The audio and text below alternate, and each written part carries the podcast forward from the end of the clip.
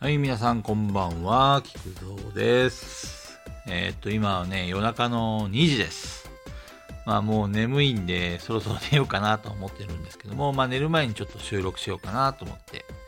えー始めてみました。今日もお付き合いください。よろしくお願いします。今日の、まあ、ご紹介したいホビーは、金消し。まあね、僕と同じぐらいの世代の人は知らない人はいないと思うんですけど、まあ、筋肉マン消しゴム、略して金消しですね。まあ、これがね、まあ、社会現象になるぐらいすごい流行ったんですよ、一時期。あのー今でいうところの、まあ、ガシャポンですよね。100円玉を入れると、その筋肉マンの消しゴムが3個入って、えっ、と、こう、ガシャポンに入って、これ、出てくるというもので、まあ、あの、コレクションするというものでした。で、結構ね、何段ぐらい出たのかな僕の記憶の限りは18段とか19段とか、相当出ましたね。確か大井争奪編まで網羅してた気がします。まあ、最初の頃はね、あの、超人オリンピック編とか、悪魔超人編とか、黄金マスク編とか、タッグマッチ編とか、まあいろいろね、あの頃の、えっ、と、筋肉マンの出てきた超人がね、まあいろいろ、あの3個ワンセットで入ってくるんですけども、ま基本的にはその新しい段の、えっ、と、筋肉マン消しゴムは1個しか入ってないんですよ。残りの2個はね、なんかナチグロンとかね、ザ・ブッチャーとかなんかこう、最初の初期の頃のなんか外れですよね、要はね。誰も欲しがらないような、そういう超人が入ってて、まあそれをコレクションしていくっていうものだったんですよね。で、金消しの何が一番ハマったかっていうと、トントン相撲。これ知ら、知ってる人いるのかな？これ北海道の旭川だけなのかな？わかんないんですけど、まあ要はですね、筋肉マン消しゴムを、こう、1対1で、えっと、相手も自分も1個ずつ立てて、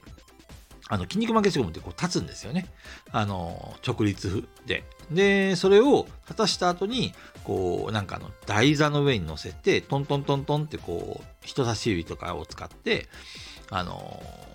なんていうかこう、相撲させるんですよ。これがトントン相撲っていうんですけども。で、相手の消しゴムを倒したり、もしくは土俵の外に出したりすると、その消しゴムが奪えると。ね。あの、本当ね、俺たち子供の頃っていうのはもうい、あの食うか食われるかっていうかもう弱肉強食の世界で、とにかくかけるっていうのがすごい多かったです。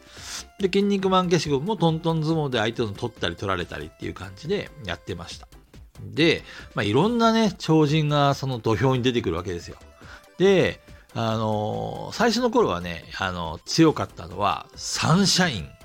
が強かったですね。サンシャインって、あの、筋肉マン知らない人は多分話についてきたいような気がするんですけども、まあまあまあまあ、あの、そのまま進めます。まあ、あの、砂の超人で、まあ、いろんな形に変身できるっていうか。で、そのサンシャインの技の中に、あの、地獄の凱旋門っていう技がありまして、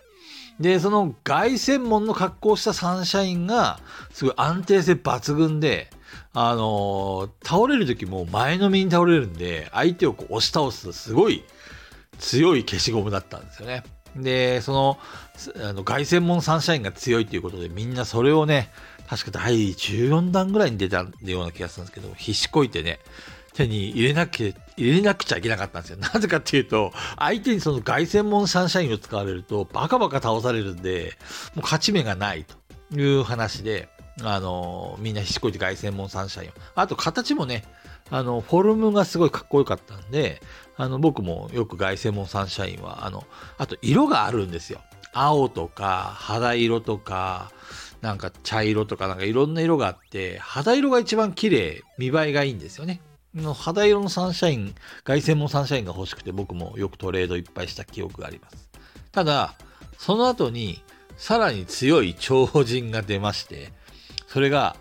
黄金マスク。えーあのー黄金マスクを知ってる人はその形をちょっと思い浮かべてほしいんですけど、もうマスクですから、地べたにね、もう完全にくっついちゃってるんですよ。こうピターってね。だからもう、普通の超人っていうのは、あの、日本の足で立ってますから、なんていうんですか。倒れやすいっていうかね。あの、なのに、もう黄金のマスクは足がそもそもないので、あの、マスクが、その地べたにベラッとくっついてるで、も安定性抜群なんですよ。その凱旋、それまで最強と呼ばれた凱旋門サンシャインを、その倒れてきても、あの、完全に受け止めて、そのまま弾き返すぐらいの超人強度を持っていて、さすが、さすが悪魔将軍の、あの、正体だなっていうぐらい、その、あの、黄金マスクはすごい強かったですね。まあ、だ、あまりにも強すぎて、禁止になっちゃって僕たちの間ではその黄金マスクを使うことは許されないっていう感じで、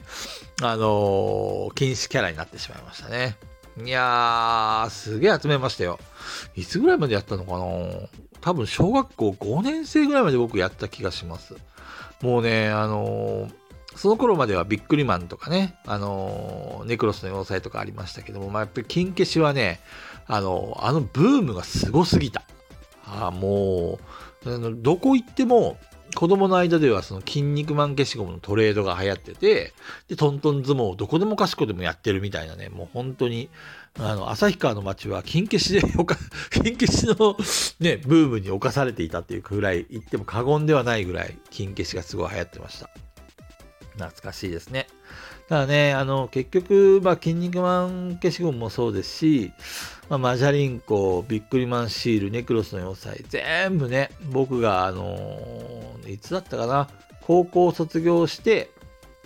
東京に上京したんですけども、その時に全部捨てられました。僕ね、全部持ってたんですよ。大事にね。で、あの、自分のその、机とかにそれをコレクションしてて、残しといたんですけど、まあ、僕がいなくなったことをいいことに、うちの親に、まあ、ゴミだわっていうことで全部捨てられました。なんでそういうことするかなって、もう本当に物持ちいい方だったんで、漫画の本とかもね、全部残しといたんですけど、あのー、全部売られちゃいました。売られたっていうか捨てられたのかなうん、今思えば結構貴重な漫画とかもあったんですけどね。まあ、やっぱり物の価値っていうのは分かる人じゃないと、ただのゴミですからね。あの今もすげえもったいねえなーって、一生懸命集めたらいいなと思うんですけど、もう、あの、帰ることはありません。はい。ちょっとしんみりしてしまいましたが、まあ、金消し、いい思いです。友達とね、トントン相撲した、あの、懐かしき日々。いやー、あの頃に戻りたいな。というわけで、まあ、あの、今回、金消しの紹介ということでね、皆さんありがとうございました。バイバイ。